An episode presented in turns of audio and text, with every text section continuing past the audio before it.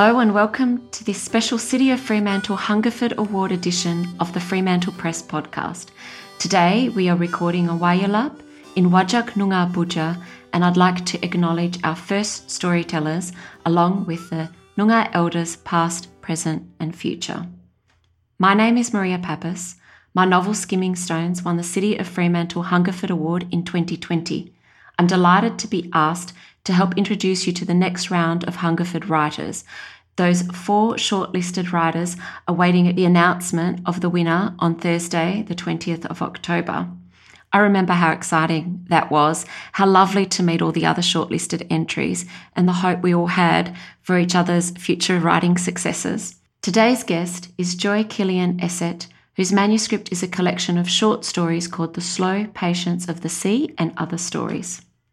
First up, we asked Fremantle Press publisher Georgia Richter to describe why she chose this manuscript for the shortlist. Well, a collection of short stories I think is really hard to get right because every short story has to be satisfying, but they also have to work really well together as a whole. And Joy's collection did exactly that. And each of the stories, these really compressed little word, worlds were really immersive, and I found each of her stories quite memorable. And in addition to that, her stories are quite domestic and intimate in nature, but they were also really unexpected and surprising. And for me, that made the collection both fresh and memorable. And now let's hear from the writer herself. Joy Killian Essert lives on a rural bush retreat in West Australia's Great Southern region and has been writing obsessively since childhood. After completing a Bachelor of Arts in Creative Writing at Curtin University, her short fiction began to win or be placed in writing competitions, with a number being published in various journals and anthologies around Australia. She was also a participant in the inaugural Australia Council's Emerging Writers Program. Joy, Welcome to the podcast. Thank you very much, and it's great fun to be here. Congratulations on getting this far. I want to break the ice by asking you to tell us something about yourself that's not in your writing bio. Well, I have been learning German recently. Um, not very well. I'm, I'm pretty terrible at it. My husband's German, and we have he has family in Germany. And my goal is to have a conversation with my sister in law in German. So I've been struggling with that. And um, I also like to do craft stuff, and I've recently joined a pottery group. So I've been squashing clay around, making random heads out of clay, which is also great fun. And um, not terribly good at that either, but I enjoy myself. You're also a fibre artist, is that right? That's right. Yeah. So I, I'm, a little bit obsessed with eco dyeing and um, getting colours and things from leaves and bark and even tree roots and stuff from the bush and the garden around our house and um, dyeing wool and other fibres that I've spun. So, yeah, I, I, have a lot of fun playing with the practical things and it gives me a break from the cerebral side of writing. So let's talk about the cerebral side by moving on to your manuscript.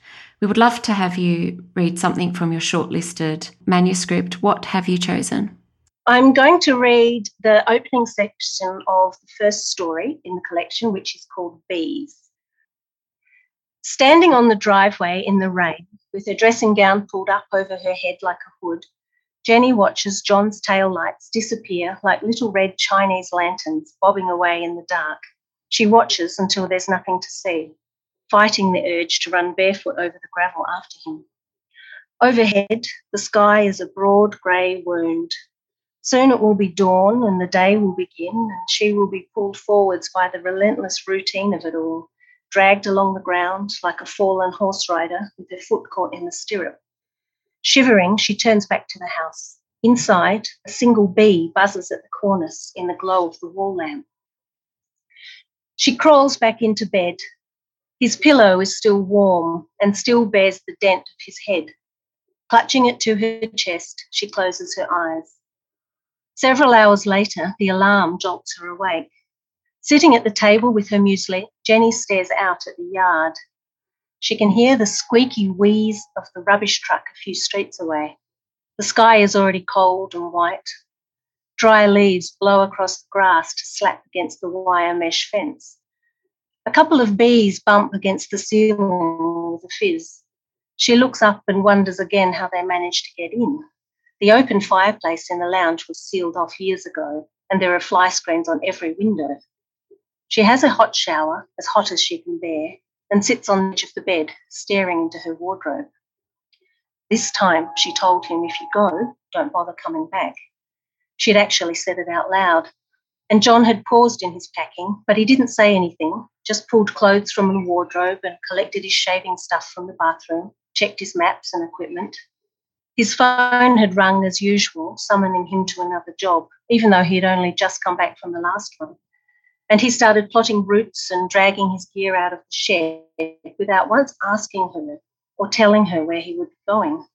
And then, too soon, he was gone.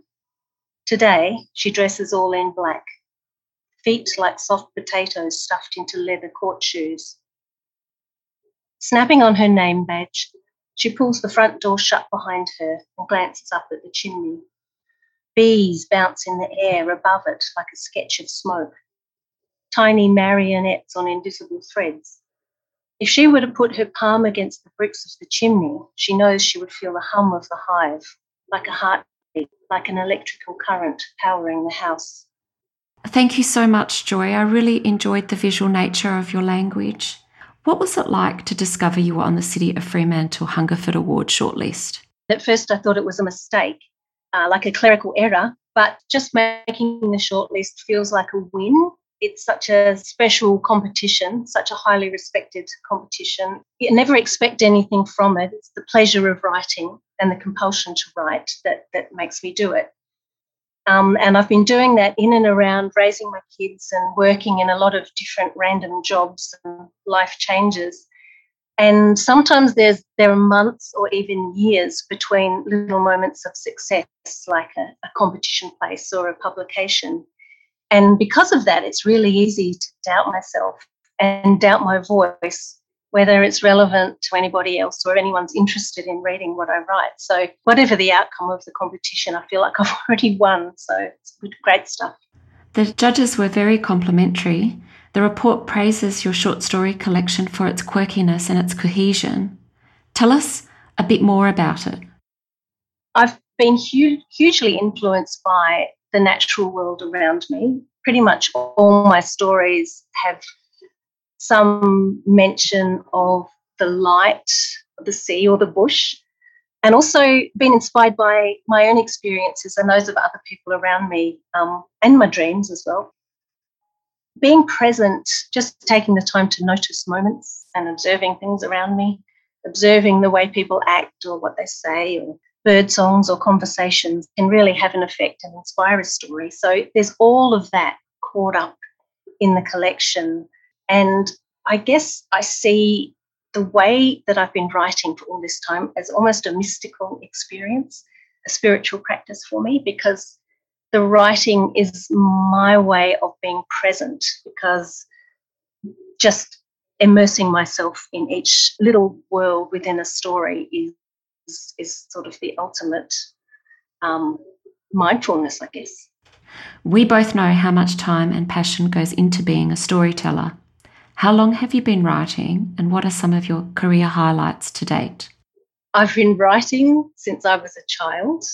I was sick a lot as a child, and I loved reading about imaginary worlds and making up worlds of my own when I was 12, I had a Christmas present of an old typewriter, and that pretty much sealed it from then on. I was one of those kids who hammered out stories and stapled books together and designed magazines, one of which was called The Weekly Gossip, and inflicted them on family members whenever I had the opportunity. Uh, when I went to Curtin, I did a Bachelor of Arts and I actually took some creative writing classes and actually learned a bit of craft.